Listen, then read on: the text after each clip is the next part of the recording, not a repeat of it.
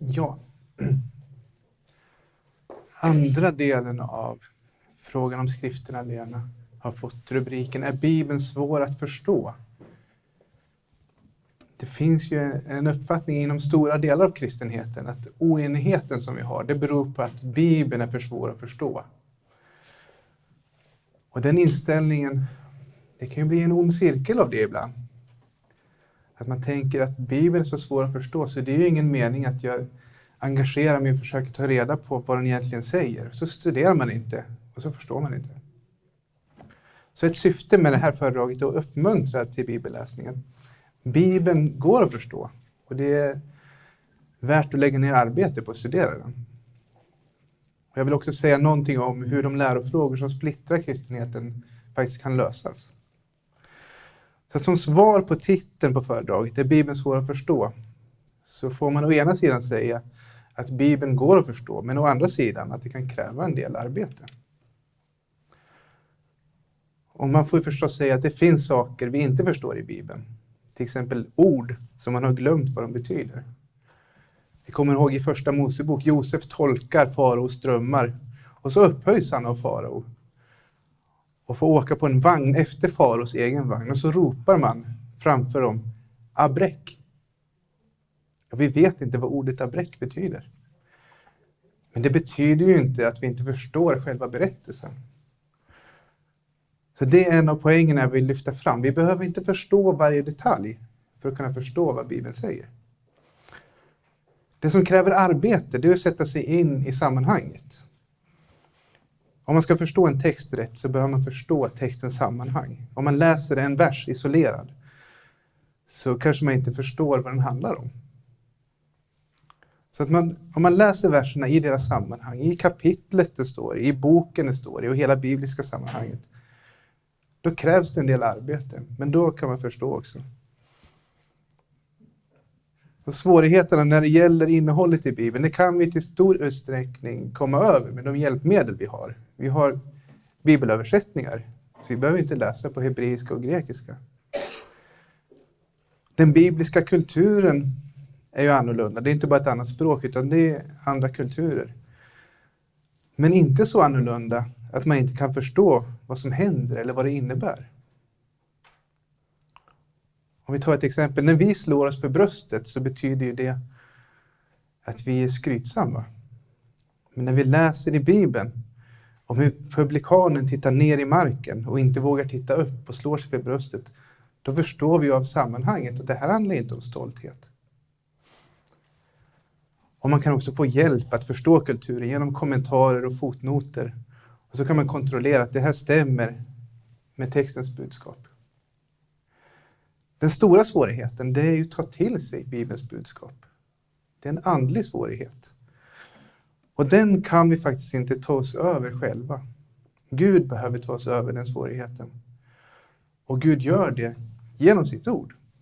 Så om vi studerar Bibeln och låter budskapet stå som det står och inte ändra på det, så använder Gud det budskapet och verkar i våra hjärtan. Så att vi tar till oss det.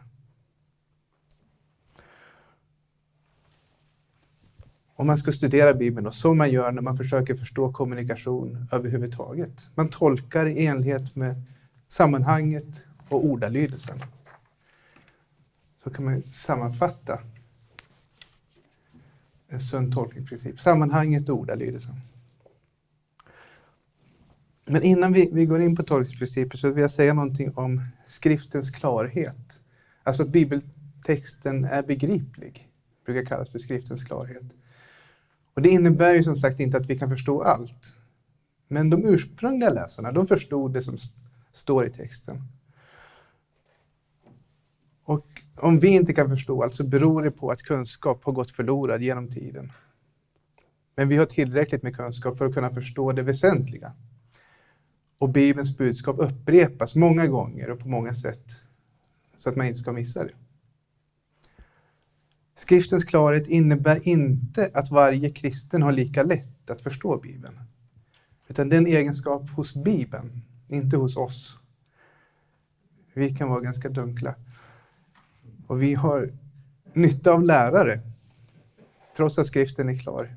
Och det står ju också i Bibeln om lärare som Gud har gett oss. Men en lärare, han ska inte säga någonting annat än det Bibeln säger. Och den som tar emot undervisning ska kunna se i Bibeln att det är vad Bibeln säger. Om någon talar ska han tala i enlighet med Guds ord, skriver Petrus. Och pröva allt, behåll det goda. Så vi har skyldighet att enbart undervisa i enlighet med Guds ord. Och vi har skyldighet att pröva all undervisning så att den stämmer med Bibeln.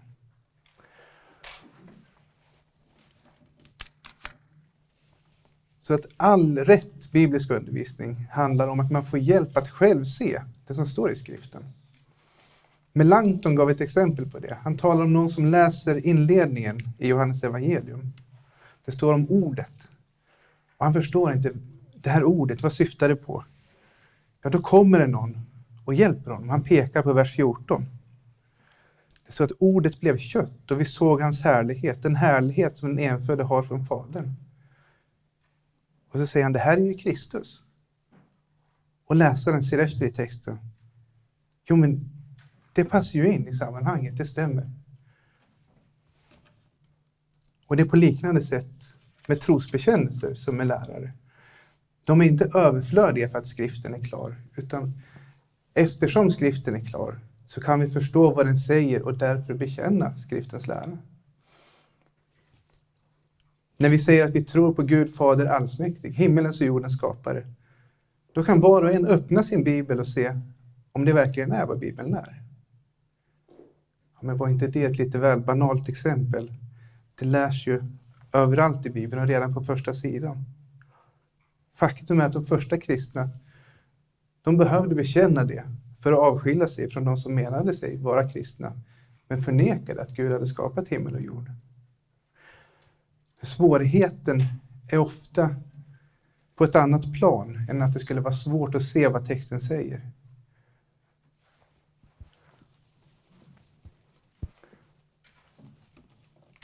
Och det handlar ju om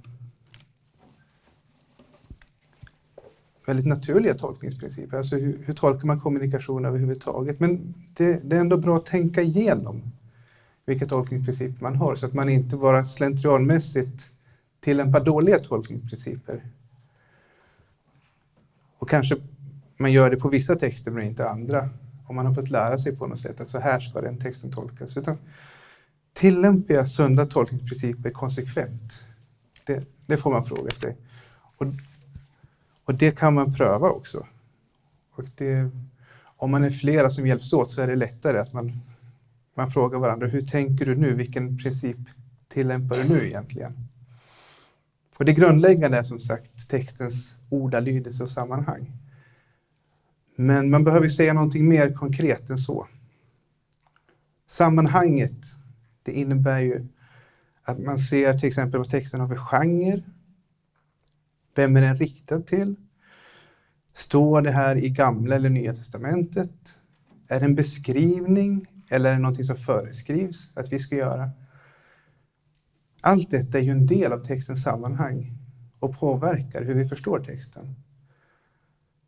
Så jag ska ta upp sex olika principer som är relaterade till detta och se till ordalydelsen av sammanhanget. Om vi läser en uppmaning i texten till exempel, då får vi fråga, vem är det här riktat till? Gå ner till sjön och kasta ut en krok. Ta sedan den första fisken du får upp och öppna munnen på den. Då hittar du ett silvermynt. Ta det och ge dem för mig och dig. Ja, i sammanhanget så ser vi att det här är en uppmaning som är riktad till Petrus i en särskild situation. Det är inte en uppmaning som är riktad till alla kristna i alla tider. Och det är ju ett okontroversiellt exempel. Men tillämpar vi samma princip i andra frågor, då löser sig faktiskt frågor där det råder oenighet i kristenheten. Vi ska återkomma till det. På liknande sätt så ska man skilja mellan vad som är beskrivande och vad som är föreskrivande. Alltså vi läser att någon gör någonting. Det är ju något annat än att vi uppmanas att göra det. Vi tar ett annat okontroversiellt exempel. Det finns många. Jesus lät döpas i, i Jordanfloden. Betyder det att det just i, är i Jordanfloden man bör döpa sig? Nej, det står det ju inte. Vi ser det här beskriver vad som händer. En princip som, som är relaterad till frågan, vem är det riktigt, riktat till? Det är att man låter Nya Testamentet förklara Gamla Testamentet. Det ser vi när det gäller uppmaningar i Gamla Testamentet så behöver vi se vem är det riktat till. Inte ens i Nya Testamentet är alla uppmaningar riktade till alla kristna i alla tider. Så då gäller ju det ännu mer i Gamla Testamentet. Men om vi går vidare så gäller ju det också förståelsen av vad saker och ting innebär. Då låter vi också nya förklara gamla. För att det nya har vi uppfyllelsen. Och vi kan förvänta oss att det är klarare framställt i Nya Testamentet. Uppfyllelsen är mer konkret där. Vi ser tydligt hur det uppfylls och också vad det innebär att det uppfylls. Till exempel kan vi se Kristi kors förutsägas i Gamla Testamentet med väldigt levande bilder. David skriver, jag rinner bort som vatten, alla mina leder har skilts åt. Mitt hjärta är som vax, det smälter i mitt inre. Min kraft är uttorkad som en krukskärva, min tunga fastnar i gommen. Du lägger mig i dödens doft. Hundar omger mig, de ondas hop omringar mig. De har genomborrat mina händer och fötter. De delar mina kläder mellan sig och kastar lott om min klädnad. Och i Nya Testamentet så ser vi att den här salmen, psalm 22, citeras. Att den uppfylls just vid korsfästelsen.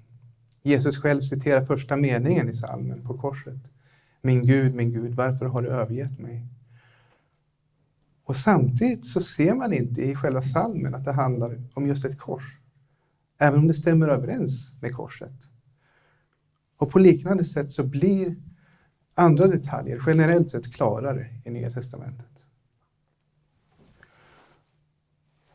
Och på liknande sätt med konsekvenserna av uppfyllelsen. De behöver ju inte skrivas ut på samma sätt i Gamla Testamentet, för de är ju inte aktuella att tillämpas än. Ska omskärelsen i det nya förbundet gälla alla män som är Guds barn för alla tider? Men det finns ju antydningar i Gamla Testamentet att det inte är så. Att troende hedningar kommer tas upp i Guds folk. Hedningar är ju oomskurna. Och på det sättet argumenterar Jakob vid apostlamöten när frågan om hedningarnas omskärelse diskuteras. Han säger, bröder hör på mig. Simeon har berättat om hur Gud först såg till att han vann ett folk åt sitt namn bland hedningarna det stämmer överens med profeternas ord där det står skrivet. Därefter ska jag vända tillbaka och åter bygga upp Davids fallna hydda. Jag ska bygga upp dess ruiner och upprätta den igen för att alla andra människor ska söka Herren, alla hedningar över vilka mitt namn har nämnts. Så säger Herren som gör detta, det som är känt från evighet. Och efter att han har citerat detta från profeterna så dra slutsatsen att hedningarna behöver inte omskära sig. För då är de inte längre hedningar. Så det finns redan antytt i Gamla Testamentet att omskärelsen gäller inte för alla män som är Guds barn under alla tider. Men samtidigt så ser vi det ju tydligare utsagt i Nya Testamentet. Och det, det är ju naturligt, för i Nya Testamentet så ska man tillämpa det i praktiken. Då behöver man veta det Klart och tydligt. Så vi har klarare utsagt i Nya Testamentet och därför låter vi nya tolka gamla. En annan princip som, som nämns specifikt när det gäller bibeltolkning är att man ska tolka med Kristus i centrum. Det är en princip som inte gäller för all texttolkning. Det finns många texter som handlar om helt andra saker än Kristus.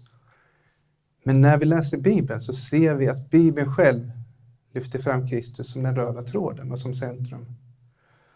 Paulus skriver, när jag, var, när jag kom till er bröder var det inte med stor vältalighet eller vishet som jag predikade Guds hemlighet för er. Jag hade nämligen bestämt mig för att inte veta av något annat hos er än Jesus Kristus och honom som korsfäst.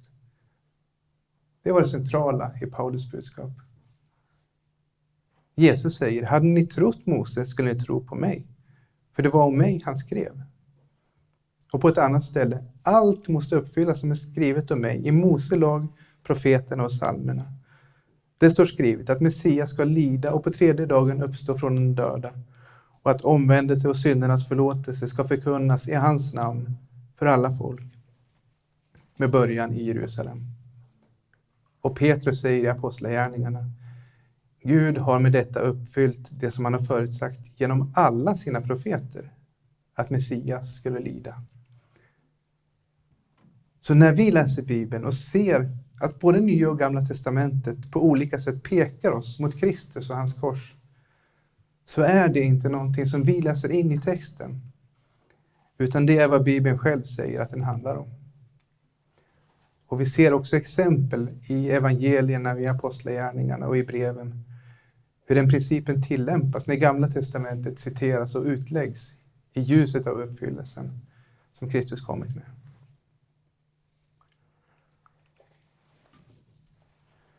En princip som, som kan tyckas ganska självklar det är att man ska tolka det mindre klara utifrån det mer klara. Så gör vi också i vanlig kommunikation. Att om jag vet att någon person har sagt en sak klart och tydligt och sen kanske han har sagt exakt motsatsen, men jag är inte säker. Då tolkar jag det inte som att han, han menar exakt motsatsen, utan då håller jag mig till det jag vet att han har sagt. Och i Bibeln har vi texter som lämnar öppet för olika förståelser. Eller vi kan inte själva avgöra vad det är för betydelse. Så då får vi läsa dem i ljuset av texter som ger klart besked i frågan. Och då får man ju lämna öppet vad den exakta betydelsen är av en viss text. Man kan veta att vissa saker kan den inte betyda. Det skulle kunna betyda en del andra saker. Men vi ser på andra ställen i Bibeln inom vilket område den kan tolkas. Och det är till stor hjälp när man till exempel läser Uppenbarelseboken och känner till vad övriga Bibeln lär så att man tolkar den i enlighet med de klara texterna. En sista princip som ska nämnas det är att man ska se till textens genre. Och det är ju något man också lägger märke till eh, när man tar fasta på sammanhanget och orden i texten. Vi tar ett, ett exempel. Vi läser, det står en psalm av David. Och det anger ju att här kan det förekomma poesi i texten. Och så läser man vidare. Herren är min herde. Mig ska intet fattas. Han låter mig vila på gröna ängar. Han för mig till vatten där jag finner ro. Ja, vi vet ju att David var herde. Men nu beskriver han sig själv som ett får. Och Herren är hans herde. Det är en väldigt talande bild som David ger. Det är ju en av poängerna med att använda ett mer poetiskt språk. Det talar till oss på ett annat sätt. Informationen är samma som vi läser i andra texter. Petrus skriver att Gud har omsorg om er.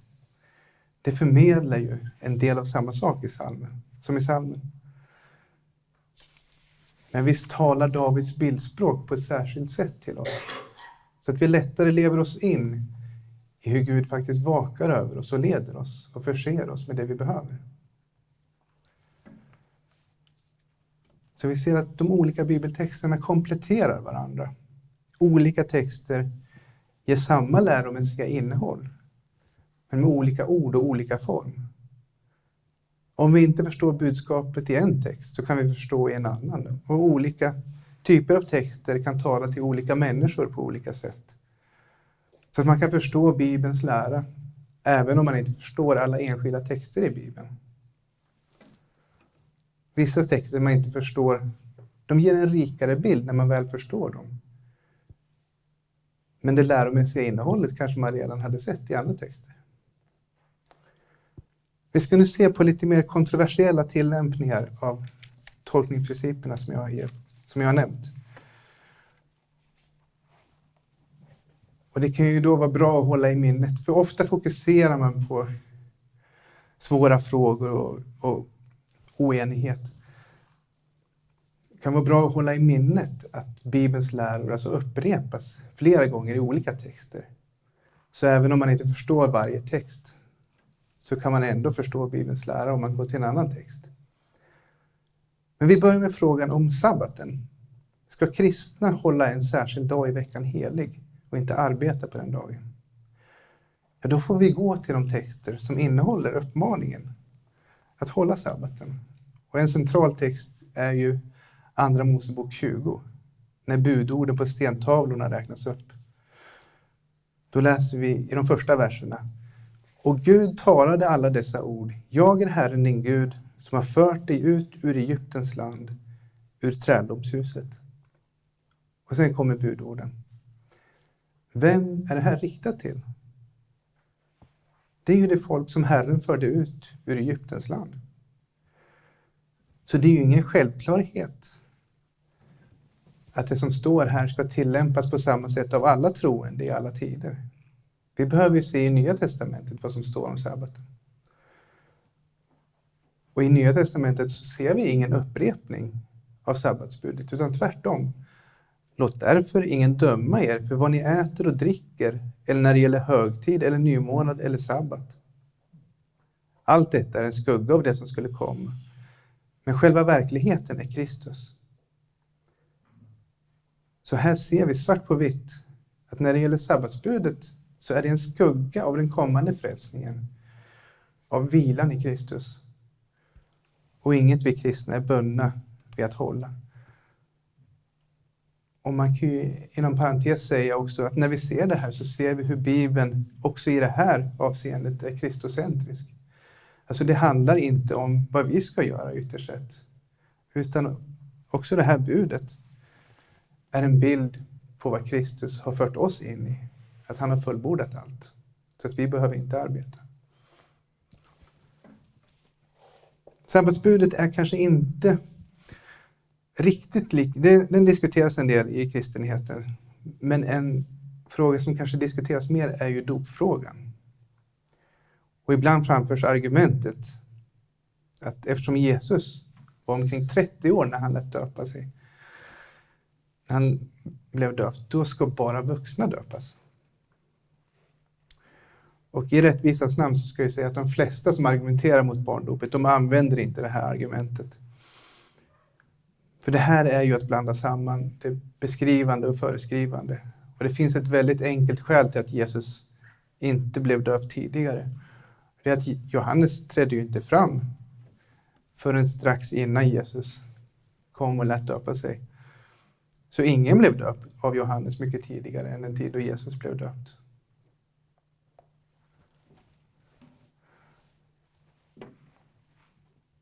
Ett liknande exempel är på att blanda ihop det beskrivande och föreskrivande är när man säger att det kristna livet, det måste se ut som det vi läser om, eller det man tycker sig läsa i Apostlagärningarna. Där har vi en manual för det kristna livet. Men när vi läser själva texten så finns det ju ingenting som säger att det här föreskriver hur det kristna livet ska se ut, eller det här är vad vi ska förvänta oss. Utan vi ser istället att det här beskriver ett historiskt skeende när Gud från början för ut evangeliet. Vi ser i första kapitlet, i vers 8, när Jesus fortfarande hos dem, så säger han När den heliga Ande kommer över er ska ni få kraft att bli mina vittnen i Jerusalem, i hela Judeen och Samarien och ända till jordens yttersta gräns. Och sen är det det vi läser om. Apostlarna förkunnar evangelium i Jerusalem, Judeen, Samarien och slutligen i hedna världen och dåvarande huvudstaden i världen, i Rom. Och det är ju ett skeende som varken kan eller behöver upprepas. Evangeliet har gått ut nu. Och vi ser också i Apostlagärningarna att det är ofta speciella händelser som lyfts fram och att det inte var på samma sätt hela tiden. Till exempel pingstdagen, det är en särskild händelse när anden faller över dem. Och så ser vi hur Petrus senare säger när anden faller över hedningarna på ett liknande sätt. Och när jag, när jag började tala föll den heliga ande över dem så som han föll över oss under den första tiden. Alltså inte som det är hela tiden, utan Petrus får referera tillbaka till den första tiden. Så det som beskrivs är ofta någonting som är extraordinärt. och som är viktigt för frälsningshistorien och som Lukas därför vill lyfta fram. Om man läser Bibeln utan att göra skillnad på vad som är beskrivande och vad som är föreskrivande så leder det ofelbart till en mindre Kristuscentrerad bibelläsning. Fokus kommer att förläggas mer på oss och vad vi gör än på Kristus och vad han har gjort. Det kan man ju se många exempel på inom kristenheten. Man kan höra julpredikningar där det centrala budskapet är att Gud kunde använda en ung och enkel kvinna som Maria. Därför kan han också använda dig. Ja, det är ju ett exempel man kan ta, men det kan ju inte vara det centrala budskapet vi predikar, utan vad, vad är det som händer vid jul? Gud har sänt sin son till världen. Åt oss är en frälsare född. Det är ju budskapet. Och när det gäller apostlagärningarna så får vi läsa hur Gud ser till att evangeliet förs ut på olika sätt. Genom underverk och genom sin försyn. Och det uppmuntrar ju oss i att vi vet att Gud sände sin son för våra synder och sen var så mån om att evangeliet skulle föras ut och nå till alla människor. Jag tar ett sista exempel på hur de här principerna kan tillämpas. Vi läser i Uppenbarelseboken i det sjätte kapitlet om olika hästar som drar ut. Och vi ser att det som beskrivs där, det påminner om Matteus 24.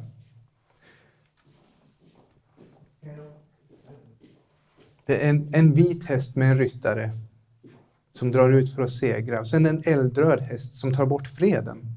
En svart häst som får priset för vete och korn och skjuta i höjden. Och en gulblek häst som dödar med svärd, pest, svält och vilda djur. Och då kommer vi ihåg att det står ju så i Matteus 24 om den sista tiden, om olika olyckor, om krig, hungersnöd, som ju hör samman med att livsmedelspriserna går upp och liknande saker. Så Uppenbarelseboken kan läsas som mer talande bilder om samma sak som Matteus skriver om. Och vi ska se närmare när det gäller den vita hästen. I Matteus 24 talar Jesus om att evangeliet ska ut i hela världen. Och han talar också om att många falska lärare ska komma. Så den vita hästen har tolkats på två olika sätt. Det kan vara Kristus som är ryttaren på den vita hästen. Det kan vara Antikrist som är ryttaren. Jag ska citera kort från Lars Borgströms kommentar till Uppenbarelseboken, som ni borde köpa om ni inte har den. Där återges båda tolkningarna. Att hästen är vit tyder på att den kommer med någonting gott ifrån himlen. Vitt är ju renhetens och rättfärdighetens färg. Men så står det också att ryttaren på den vita hästen är till förväxling lik Kristus ger ju inte den minsta garanti för att det verkligen är han. Eftersom Antikrist naturligtvis vill efterlikna Kristus i sina försök att bedra folken. Och så framförs argument för båda tolkningarna. Och jag har själv en uppfattning om vilken tolkning som är den rätta. Men samtidigt så skulle jag inte säga att den som tolkar på motsatt sätt behöver komma fel i läran. Båda sakerna finns ju i Matteus 24. Båda tolkningarna hamnar inom Bibelns lära. Så det är en av poängerna jag vill lyfta fram i föredraget. Även om vi inte vet exakt tolkning av alla texter så kan vi förstå Bibelns budskap. Om vi håller oss till sunda tolkningsprinciper och inte tolkar de klara, klarare texterna utifrån de mer flertydiga. Håller vi oss till sunda principer så kommer vi oerhört långt och det är inte så komplicerat, men det kan kräva en del arbete. Något som ibland hävdas och som skulle göra det väldigt svårt att förstå Bibeln, att det, det skulle kräva en massa historisk kunskap som inte står i Bibeln för att förstå vad som egentligen menas. Och det låter ju avskräckande. då blir det mycket mer jobb att studera och det blir mer ovisst om vi har den relevanta historiska informationen så att vi verkligen förstår Bibeln eller inte. Vi ska se närmare på några exempel vilken skillnad historisk kunskap egentligen gör för bibeltolkningen. Jag nämnde i förra föredraget att det råder oenighet i frågan om saduceernas kanon. Är det så att de bara accepterade Moseböckerna? Och det bibelställe man brukar tala om i relation till den frågan, det är ju när Jesus bevisar de dödas uppståndelse utifrån Andra Mosebok. Han säger, men när det gäller de dödas uppståndelse har ni inte läst vad Gud har sagt er. Jag är Abrahams Gud, Isaks Gud och Jakobs Gud. Han är inte de dödas Gud utan de levandes. Det argumentet använde Jesus mot saduceerna som förnekade de dödas uppståndelse. Då kan man fråga sig, varför går Jesus till Andra Mosebok? Ja, om det är så att saduceerna bara accepterar Moseböckerna så är det naturligt att han citerar från en av Moseböckerna. Annars kunde man förvänta sig att han skulle ta till exempel Daniels bok där det står svart på vitt att de, som, de döda i möllen ska uppstå. Det är väldigt konkret.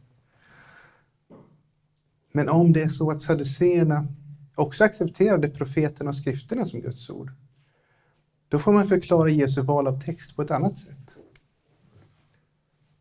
Det kan ju dels bero på att han vill visa att i en så grundläggande text som Mose kallelse som beskrivs, så är de dödas uppståndelse förutsatt.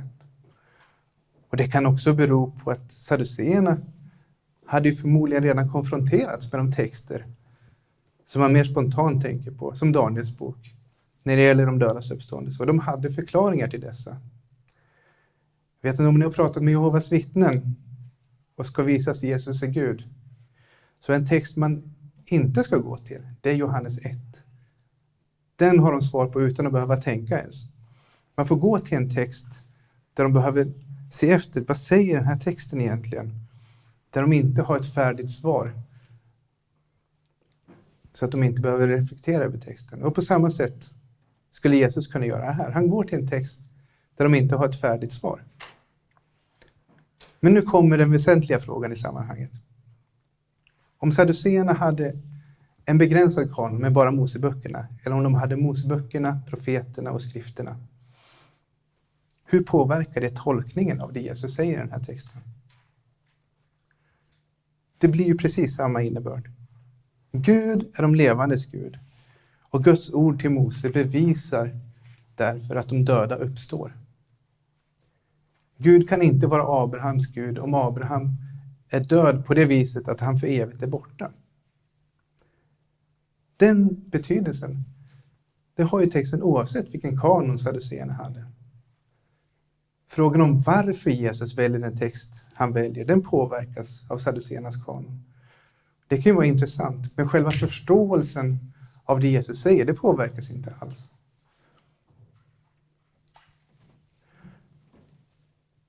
Ett liknande exempel när Jesus håller sitt avskedstal till sina lärjungar i Johannes evangelium.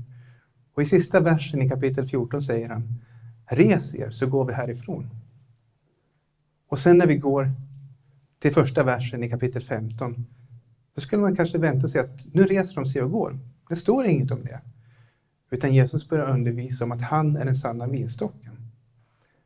Och då har ju vissa föreslagit att de reser sig och går. Och när Jesus undervisar om den sanna vinstocken så är det när de passerar en vingård. Ja, det är mycket möjligt att det är så. Det påverkar hur, hur vi föreställer oss hur det såg ut och hur det var när Jesus sa dessa ord. Men oavsett var de befinner sig, om de är inomhus i det övre rummet eller om de håller på att gå mot Getsemane i mörkret och passerar en vingård, så har Jesu ord samma betydelse, att han är den sanna vinstocken. Så när man talar om att man behöver kunskap om saker som inte står i Bibeln för att förstå texten, så stämmer inte det när man går till själva exemplen. Utan det som istället händer, och som jag ska visa med det sista exemplet, det är att man tar saker utanför bibeltexten för att ändra budskapet. Man har svårt att ta till sig budskapet. Och så säger man, ja men den här historiska faktoren har du inte tagit hänsyn till och det vänder upp och ner på allting. Det säger man ibland när det gäller nålsögat som Jesus talar om. Han säger det är svårt för en rik att komma in i himmelriket. Ja, jag säger er, det är lättare för en kamel att komma igenom ett nålsöga än för en rik att komma in i Guds rike. När lärjungarna hörde det blev de djupt bestörta och sa, vem kan då bli frälst? Jesus såg på dem och sa, för människor är det omöjligt, men för Gud är allting möjligt. Ja, då säger man ibland att det här nålsögat Jesus talar om, det var en port i Jerusalem som var lägre än de andra portarna, så en kamel måste böja sig för att komma in. Och på samma sätt menar man måste en rik person ödmjuka sig för att komma in i Guds rike. Rent historiskt så känner vi inte till någon sån port i Jerusalem. Men det räcker ju med att se på själva texten för att se att den här förklaringen är felaktig. Vad är det Jesus säger? För människor är det omöjligt, men för Gud är allting möjligt. Han ger ju en illustration på någonting som är omöjligt. En kamel som går genom ett bokstavligt talat ett nålsöga. Det är ju hela poängen. Så svårigheten är inte att ha rätt historisk kunskap. Jesus förklarar vad han menar. Det svåra är att ta till sig det Jesus säger. Det är omöjligt för en rik att komma in i Guds rike. Och samtidigt så innebär inte det att inga rika kommer in i Guds rike. För det är Guds verk, inte människans. Och det är svårt att acceptera. Frälsningen är i Guds hand. Det som rör frälsningen, det behöver vi Guds ande för att ta till oss. Vi kan se vad texten säger. Och låter vi texten stå som den står, då använder Guds ande budskapet och förvandlar våra hjärtan. Jag ska säga någonting konkret om splittringen inom kristenheten. Och då den splittring mellan samfund som på olika sätt ser sig som arvtagare till reformationen ledde inte skriften alena till en stor läromässig oenighet som bara kan lösas genom att vi accepterar ett läroämbete som utlägger skriften åt oss. Jag ser vi rent historiskt så var det inte skriften alena som ledde till splittring. Utan tvärtom att man inte i praktiken håller sig till skriften alena. Det går ju att objektivt konstatera när någon avviker från skriften, även om han i teorin säger att han håller sig till den. Under det första årtiondet i reformationen så uppstod splittring när det gäller frågan om nattvarden. Och mest känd är oenigheten mellan Luther och Zwingli. De möttes så småningom i Marburg för att försöka enas i läran och särskilt då läran om nattvarden. Och jag ska inte nu lägga fram vad som är rätt nattvardslära utan bara säga vad som är rätt och fel metod när man ska lösa frågan. För att kunna förstå vad Bibeln lär om nattvarden så måste man gå till de texter som handlar om nattvarden. Och det kan ju tyckas anmärkningsvärt att det behöver påpekas, men det är faktiskt ett av de stora problemen när det gäller nattvarden. Zwingli gick till en text som han själv menade inte handlar om nattvarden. Och Luther sa ju också det. Det här handlar inte om nattvarden. Johannes 6. Och från den texten och orden där det står köttet är inte till någon nytta så menade Svingli att han kan visa att det inte är Kristi sanna kropp och blod i nattvarden. Herman Sasse skriver i This is my body. När det gäller Johannes 6, som Svingli alltid hade som utgångspunkt för sin förståelse av Herrens nattvard, ska vi notera att under denna period av hans teologi, för honom liksom för Luther, handlade detta kapitel inte om Herrens nattvard. De var eniga om att Johannes 6 talar om det andliga ätandet och drickandet som är tron. Som Svingli förstod kapitlet så var det av yttersta vikt eftersom det klart lärde att Kristus enbart erkände ett andligt ätande och uttryckligen tog avstånd från i vers 63. Allt kroppsligt ätande som det lärdes av den romerska kyrkan och av Luther.